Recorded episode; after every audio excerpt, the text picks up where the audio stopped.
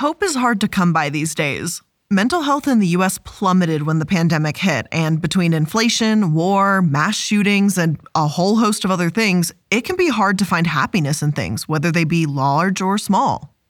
Maybe you find comfort escaping in a book or hanging out with friends. Or maybe you find comfort in the idea that maybe there's something bigger than you out there that's watching out for you. If the latter's the case, you might go to church to learn about God.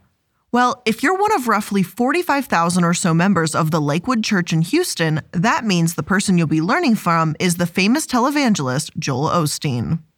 For those who claim to love him, they say it's because he's charismatic and his message is all about hope. Osteen and his wife even host live events called Night of Hope, packing stadiums full of tens of thousands of people. I'm Joel Osteen. If you want to be inspired and uplifted, then join me for an exciting television event the Lakewood megachurch itself was once a sports stadium before Joel Osteen Ministries bought it in 2003. For years now, Joel's audience has grown to the point of having a global reach. If you ask him himself how he's done it, he'll admit that he isn't really preaching about a religion, but about real world troubles and how to live a good life. Deal with health issues and relationship issues, financial issues. I try to speak to that. I'm not really talking about a religion, I'm talking about a relationship with God. I'm also talking about how to live a great life. It's our core message that God's for you. He's got a good plan for your life, that you can let go of the past, you can overcome an addiction, you can have great relationships. It's a message of hope, living a life of faith, and being happy about where you are, Joel says in an interview. And Joel's not wrong, as that's truly what his message is about. I watched one of his sermons from earlier this year called Choose to Be Happy, and in it, Joel is really more of a motivational speaker than a preacher, or at least by my definition and opinion. It's almost strange to watch someone that claims to be a Christian preacher say that they don't want to be religious. Like, you're the head of a church. Isn't being religious kind of part of the gig? Well, apparently not for Osteen, and not for quite a few televangelists, actually. This motivational style of speaking is something that I've heard before, even if I'm not sure that it's ever sounded so generic. Throughout the sermon, Joel said that you should wake up with the attitude of being happy in a dozen different ways. Think happy thoughts, he insists. Don't happy, dwell on the negative. You have to be happy on purpose because there will be people, betrayals, delays. Maybe I'm jaded, but to me, this just kind of sounds like a motivational Pinterest quote being recited on loop for a half an hour. Like, if this helps you, that's absolutely fine. There's nothing wrong with that. But to me, it's just really hollow. However, Osteen's characterization as a motivational speaker with a religious bent does seem intentional. It makes him seem more accessible. It means that his message is less likely to offend and that he can draw in larger crowds. After all, who doesn't want to hear that everything is just going to get better? Who doesn't want to have a motivational speaker tell you that God has a plan for you every single week? God, why is this happening to me? No, God, I know you've got me in the palm of your hand. I know you're directing my steps. Lord, I may not. Without a doubt, there is something reassuring about that to a lot of folks. Success argues that this is by design. He doesn't say Satan or evil, but instead says things like the enemy so that his audience can attribute their struggle, no matter what it is, to this enemy role. He also intentionally avoids saying hell or sin whenever possible. Osteen would have his audience believe that he was simply thrown into this role and is still figuring it out. His parents, John and Dodie, started Lakewood in the 1950s, and 30 years later, Joel told his parents that he wanted to start to broadcast the sermons on television. Their audience grew despite Joel's father being a bit more traditional, and Joel learned just about everything there was to know from the lighting, the sound, and behind the scenes work of televangelism. Daddy, I'm not a preacher. You preach, and I'll make you look good, is how Joel put it. Then in 1999, his father became ill, and Joel agreed to take over for him one Sunday. That one week turned into having to take over completely as his father unfortunately passed away. Joel states, I did my best. I didn't know what I was doing. Heck, I barely do now. But is that entirely true? Joel is heavily involved with pre production in his shows, and he knows how important production value is to the people that watch at home.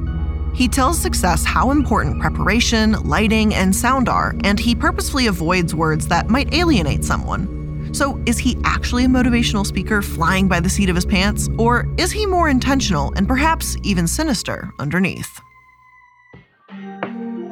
believe, number one, that I'm a minister, because I didn't think this was in me, and two, that all these people come or that these seats will be filled. Why don't you believe that God knows what He's doing? I know you're directing my steps. Lord, I may not understand it, but I trust you. Hello, everyone, and welcome to the Corporate Casket. I'm the Illuminaughtii, and today we're talking about Joel Osteen. Now, his attempt at being inoffensive at all cost has meant that Osteen doesn't seem to stand for, well, much of anything. I understand wanting to be accessible or neutral. Some people don't want to stir the pot, and that's just fine. But at the same time, when a blatant injustice is being done, it's important to call that out and speak up for what's right, especially when you have a large audience looking to you for guidance. Osteen, however, doesn't seem to get this message at all, and allow me to go on a bit of a rant for a moment to explain. Now, many of you may remember that in 2017, a Unite the Right rally took place in Charlottesville. It had been organized by a pro white activist to protest the planned removal of a Confederate statue. The white nationalists were chanting things like White Lives Matter, Jews will not replace us, and blood and soil. Violence broke out, and neo Nazi James Fields Jr. drove his car into a group of people, killing Heather Heyer and injuring 19 others. This was a despicable, condemnable act, yet not everyone was so quick to denounce it. Trump infamously said that there's been violence on both sides at the time, whereas others said it was domestic terrorism and should be addressed as such. And violence on many sides. Many Christian leaders did speak up to condemn this and white supremacism as a whole. According to The Atlantic, many people within the church are frustrated with what they see as passivity in the face of bigotry.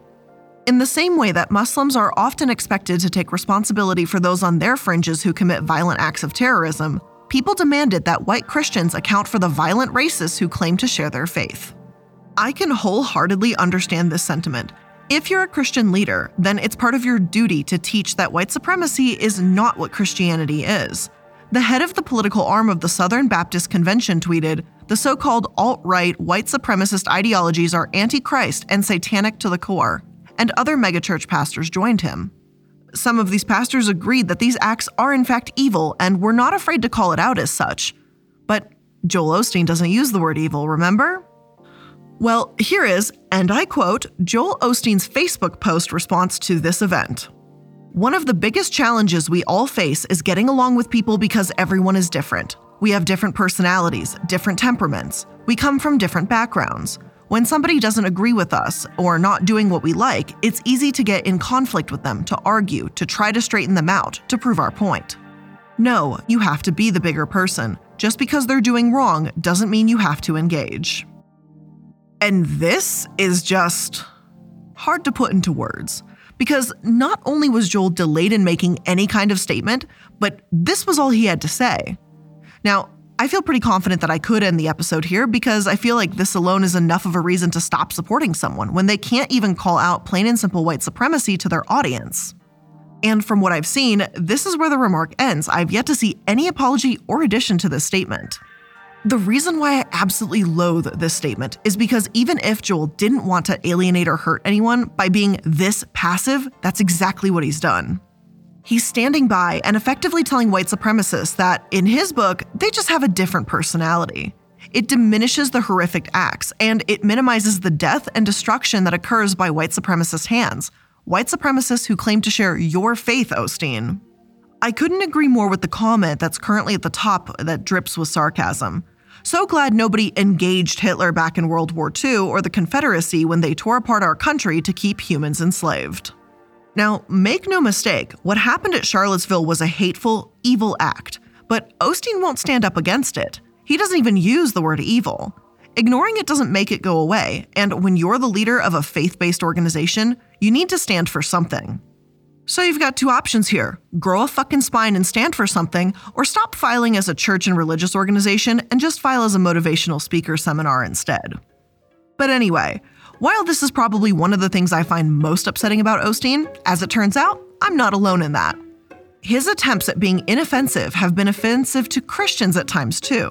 Back in 2005, Osteen made an appearance on Larry King and stated that he didn't know if Muslims and atheists or people of other faiths were going to heaven.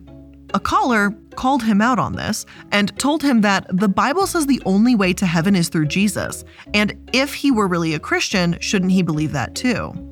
Once again, Osteen gave a little bit of a wishy washy approach to this and said that only God can judge a person's heart. Not long after this, Osteen did make an apology on his church's website, insisting that he never intended to sow doubt among his followers and quoted scripture insisting that yes, he agreed that Jesus is the only way to heaven. The Christian Post seemed upset by this and has written that Osteen denies preaching a watered down version of the gospel despite refusing to talk about sin, hell, and things of that nature. But is that really so bad? Well, to me, this comes across like Osteen is saying one thing in public and then another in private. That's not to say that his church's website is private, but it comes across as hypocritical. Like, he's so determined not to offend anyone on Larry King that he won't take a firm stance on anything, but then if someone's upset, he backpedals. It's a, just, it's strange. It's a weird position to take. On the one hand, it could be because Joel really does want to talk about God's love and nothing more. Maybe that's how he believes he can help people. On the other hand, given how he's watered down pure racism and hatred to nothing but someone being different, I'm a little less inclined to give Osteen the benefit of the doubt. In my personal opinion, I think he has another motivator money. In addition to preaching in a motivational style, Osteen also preaches the prosperity gospel. Now, I've spoken a fair bit about the prosperity gospel here before, but let's break it down briefly for those of you who may not be familiar with the concept. The prosperity gospel, also known as the health and wealth gospel or the word of faith movement, is a concept that if you just believe in God hard enough and have enough faith in Him, you'll be rewarded with health and wealth. This ideology has gained a massive following through televangelism and Oral Roberts, a father of the movement, who oversaw a ministry that brought in $110 million in annual revenue at the height of his influence. The Gospel Coalition argues that preachers who support the prosperity gospel will often have an absence of scripture, tensions, and serious doctrines within their teaching. Now, there are individuals and articles that call out Osteen's teaching for being anti gospel, twisting the Bible to suit his narrative and things of that nature. I'm not going to argue for or against how you view his interpretation of the Bible, and your beliefs surrounding that are up to you. Instead, I want to focus on his objectively wrong teachings, like when Osteen tells his followers that prayer and faith can essentially make them rich. Osteen wrote in his book Next Level Thinking, quote, "If you do your part, God will do his. He will promote you. He'll give you an increase." Another strange message he promotes is that you should attempt to be around more wealthy people, like saying misery loves company, but in reverse, like if you hang around money, it loves company too, I guess. Uh, Joel has told his congregation, quote, if you're struggling in your finances, get around blessed people, generous people, people who are well off. Osteen does quote scripture as well when he tells his congregation that if they tithe and give offerings, God will pour out a blessing for them, a blessing so powerful that they won't have room to receive all the good things God has in store. Things like promotions, raises, people who don't like them being nice to them suddenly, superpowers, good things happening to them. Okay, I'm kind of kidding about the superpowers, but on a serious note, Osteen won't demand money from you. Instead, he's playing a carefully crafted game of if you give to God, you'll be blessed, making these carefully worded promises to these congregation members. Whether or not all of them listen, I've got no idea, but enough do that Osteen's church brought in $89 million in 2017. Over 90% of that was from church followers, and while some of his members tithe, Osteen's church certainly doesn't it only spent a measly $1.2 million on charitable causes. How is it that members are told to give whatever they can to God and they'll be rewarded, but the church hoards that wealth? Don't they want to be rewarded by God too? There's been a fair bit of speculation as to where this money goes as well. Osteen used to have a $200,000 salary, which feels excessive, but all right, but he allegedly stopped taking that. Why would he need to when he makes around $70 million between book sales, speaking fees, and his radio show? Of course, the numbers vary depending on what source you go to, and there's not a lot of reputable sources to report on Osteen's wealth.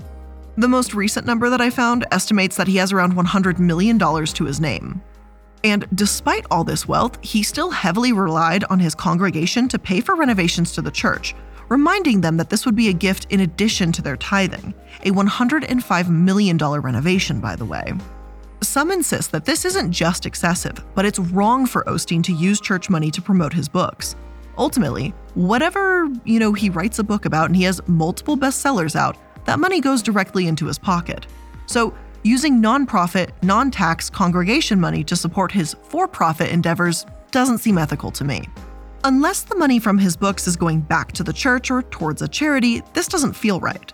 I wish I could say more about it and know exactly what those percentages are, but as churches don't have to file this info the same way a for profit business does, I can't really know for sure what these numbers are. Insider has speculated on what may or may not be true as to Osteen's taxes, writing that though the claims Osteen owns a Ferrari were debunked and debated, he does have to pay taxes on his book income. He and his wife also paid $247,000 in property taxes in 2017, and their home is worth roughly $12 million. Osteen has insisted that there's nothing wrong with being wealthy so long as you put God first. Yet, in an interview with Oprah where he reiterates there's nothing wrong with wealth, he says that he's actively trying to be the opposite of a negatively stereotyped televangelist, slick and after people's money. Now, if you're trying so hard to prove that you're not after people's money, why have a $12 million mansion? Like, just curious. We don't ask for money, and people send in millions of dollars to help us keep the broadcast on air, he told Oprah, adding that we're big givers. And he is right by technicality. He doesn't downright ask for money. But by preaching the prosperity gospel, he is implying that God will bless his congregation's lives if they bless God by opening their wallets.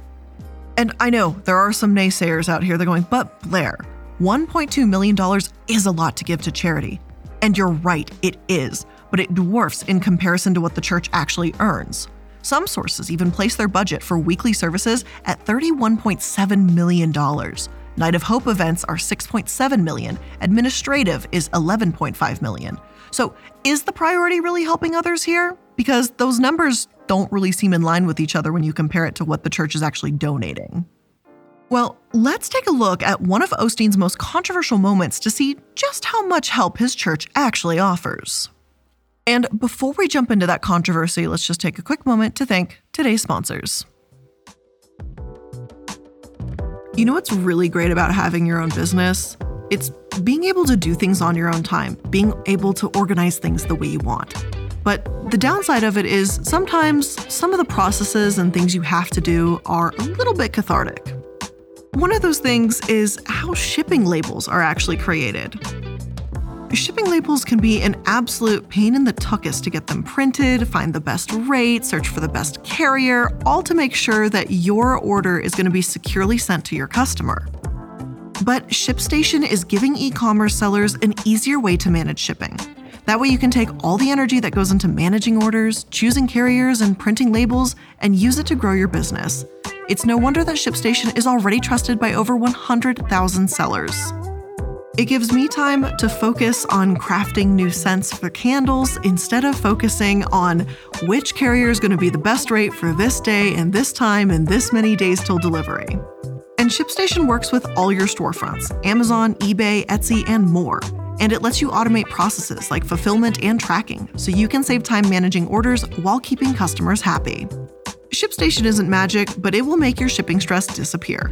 Sign up using promo code CASKET for a free 60 day trial today at shipstation.com and start breathing easier with every shipment.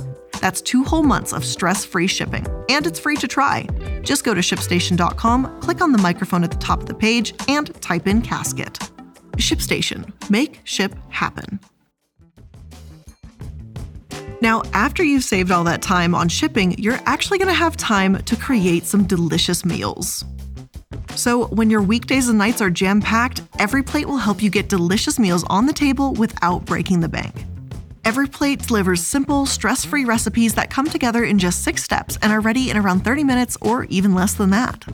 And every plate offers something for everybody. You can choose options from the menu, including classic plate, veggie plate, family plate, and easy plate, so you can try whatever you want without committing to one preference. You can choose between 18 recipes that rotate every week and swap proteins and sides to your liking, so you can switch up your dinner routine however you want it. So, if you've been interested in trying a meal kit but think it might be a bit expensive, now is the time to try the deliciousness at a much lower price by trying EveryPlate. So, to get your first box for just $1.49 per meal, go to everyplate.com and enter code CASKET149. Again, get started with EveryPlate for just $1.49 per meal on your first box by going to everyplate.com and entering code CASKET149. At ABC News headquarters in New York, and we are coming on the air for breaking news. Hurricane Harvey barreling into the Texas coastline as a Category 4 storm. Back in 2017, 130 mile an Hurricane Harvey winds. Devastated tens of thousands of folks in storm to hit Texas and Louisiana. Lakewood Church, which is based in Houston, seemed poised to help as it had a whopping 16,000 seats in its arena. Yet, this megachurch seemed far from eager to offer aid, even though other churches in the area, like the Islamic Society for Greater Houston, were opening their doors.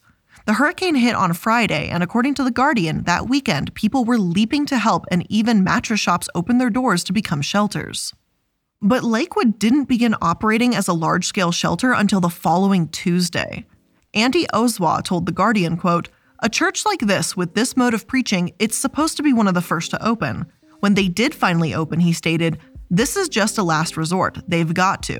Normally, they're supposed to know what to do. This is what I'm saying about humanity. You don't need to be pressurized to do something. It did seem like Osteen and his church just caved and opened as a shelter because they needed to, and because of the backlash and criticism they were receiving. People tweeted that Joel Osteen won't open his church that holds 16,000 to hurricane victims because it only provides shelter from taxes, and others called him a prosperity gospel peddler. When Lakewood finally did open, by the way, Osteen insisted that the reason they had waited so long was because they had a flooding problem of their own. There are some photos of the church that seem to confirm this, but on the other hand, church spokesman Don Iloff contradicts this and told the Washington Post, quote, this is crazy. People are saying we've locked the church. The church has been open from the beginning, but it's not designated as a shelter. Well, which is it then? Was the church open from the start? Or was it delayed in opening because of supposed flooding? It certainly doesn't help Osteen's case that other pictures on social media showed the loading docks and parking lot areas at his megachurch not flooded at all, suggesting that the church absolutely could have taken people in sooner. Others stated that Osteen could have taken people into his $10 million home, as he'd certainly have the space to help people out, but he tweeted about offering prayers instead. Imagine surviving through a difficult hurricane, being uprooted, and then the leader of a closed doors megachurch tells you they're just offering their prayers. Are you insulted yet? Good, because it gets worse. In the aftermath of this very public controversy, Osteen wanted to move on. He claimed to be a victim of misinformation. Just a few weeks after the storm, though, Osteen preached what must have been the most tone deaf and insulting message to his congregation to not have a poor old me mentality when bad things happen. God when everything is good. Why don't you trust Him in the trouble? Why don't you believe that even though you don't understand it, that He's directing your steps? You don't have to live frustrated because you had a bad break. That trouble means you're headed somewhere. You're on the way to your And. I'm sure that's very easy for Osteen to say in his $12 million home. But when thousands of people suffered through the storm, it did come across as insensitive to say the least. As he did discuss the church's handling of Hurricane Harvey at the time, he insisted that he was just being precautious. It's not as if this message had a terrible timing either. With Hurricane Harvey still fresh in his mind, Osteen told people to not think poor old me during the midst of their troubles. I can't say I'm surprised, but I'm definitely disappointed. And here's the kicker you'd think, oh, this is a one off, like it, it's bad, it's really shitty, but it can't get worse. But you're wrong. Insert 2021. There were some allegations that Lakewood Church did the same thing just last year in 2021 when Texas faced that winter storm and freezing temperatures. However, news sources such as Reuters claim that these allegations were false and the Lakewood Church was designated as a warming shelter for those in need. It does seem like Osteen and Lakewood learned a little bit about opening their doors from Hurricane Harvey. Still, when things like this happen, it's hard to know if he changed because he wanted to be more ready to help the community or if it's because Lakewood didn't want to find itself in the center of another controversy. Unfortunately, the attitude around natural disasters isn't the only thing that has made people wonder if Lakewood really gives a fuck about other people. Pardon my French. In late 2020, it received $4.4 million from COVID 19 federal aid. You know, the Paycheck Protection Program, the PPP. The thing is, Osteen is a televangelist. He already has the means to just broadcast his sermon far and wide and still reach anyone that wants to hear his message. If any church was going to receive this money, in my opinion, it should have been small churches that are genuinely struggling and could potentially use the funds to get equipment they need in order to keep in touch with their congregation. But what makes this all the worse is that Lakewood officials said that they hadn't applied for this loan in the first place. The same spokesperson we heard from a moment ago, David Iloff, told the press Believing the shutdown would only last a few weeks, Lakewood did not initially apply for PPP assistance during the first half of the program. However, as the shutdown persisted month after month, given the economic uncertainty, Lakewood finally applied for the PPP loan and has been able to provide full salaries and benefits, including health insurance coverage for all its employees and their families. And I just find it so freaking hard that Lakewood would have been unable to do this without a PPP loan. Have they so poorly managed their money that they just didn't have any of that money lying around with an annual, like, $90 million left over? Like, I just, maybe it's just me. It doesn't add up to me. Like, wow, you make $90 million a year, yet you couldn't pay your employees' salaries? I, I just, it's weird to me. Is much of this just Lakewood being one of the worst financial planners I've ever seen? I don't know.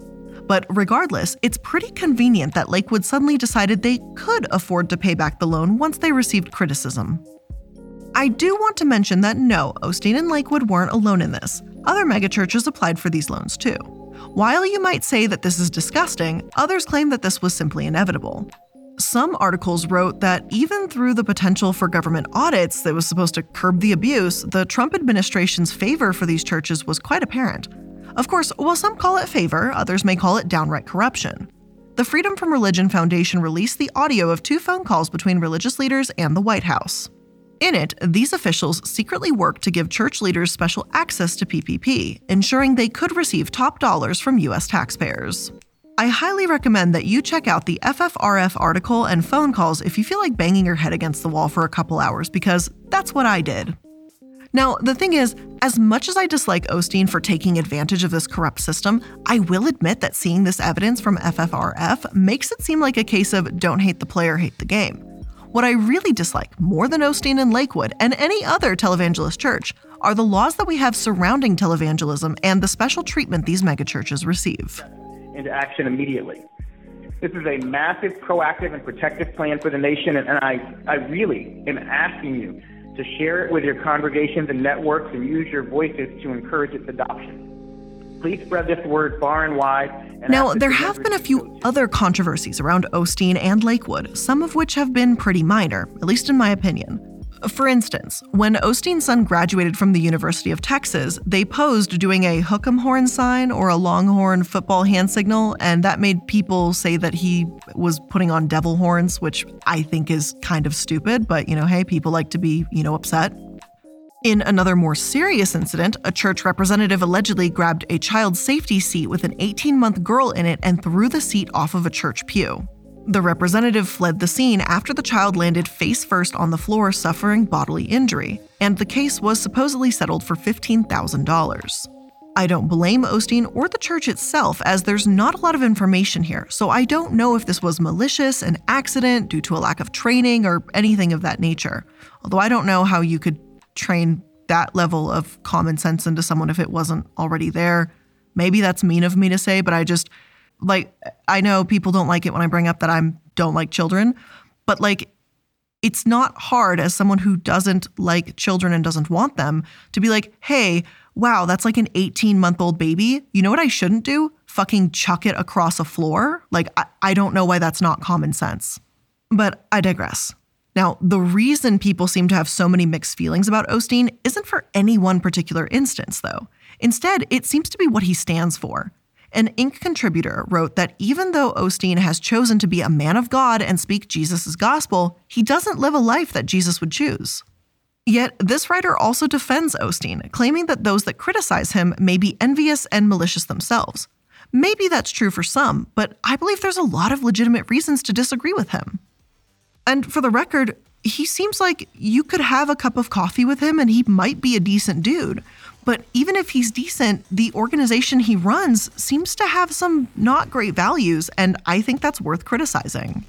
Now, as we've seen, some Christians disagree with Osteen because of the way he treats scripture as a watered down gospel or like a cotton candy version. Others, whether inside or outside the faith, don't like his take on the actual devil or actual evil, calling it different instead of, you know, white supremacist violence or whatever the bad thing might be. Or maybe you dislike him because of his hypocritical wealth. That's where most of my critique lies, honestly. Taking tithes while his own church doesn't do the same. But I'm curious what you think. How do you feel about Joel Osteen? And with that being said, that is where we're going to end today's episode of The Corporate Casket. I hope you learned something new here today, and if you did, make sure that you're liking, following, and subscribing to stay up to date on all the latest episodes. I really appreciate you tuning in with me today, and as always, I'll see you in the next one. Take care.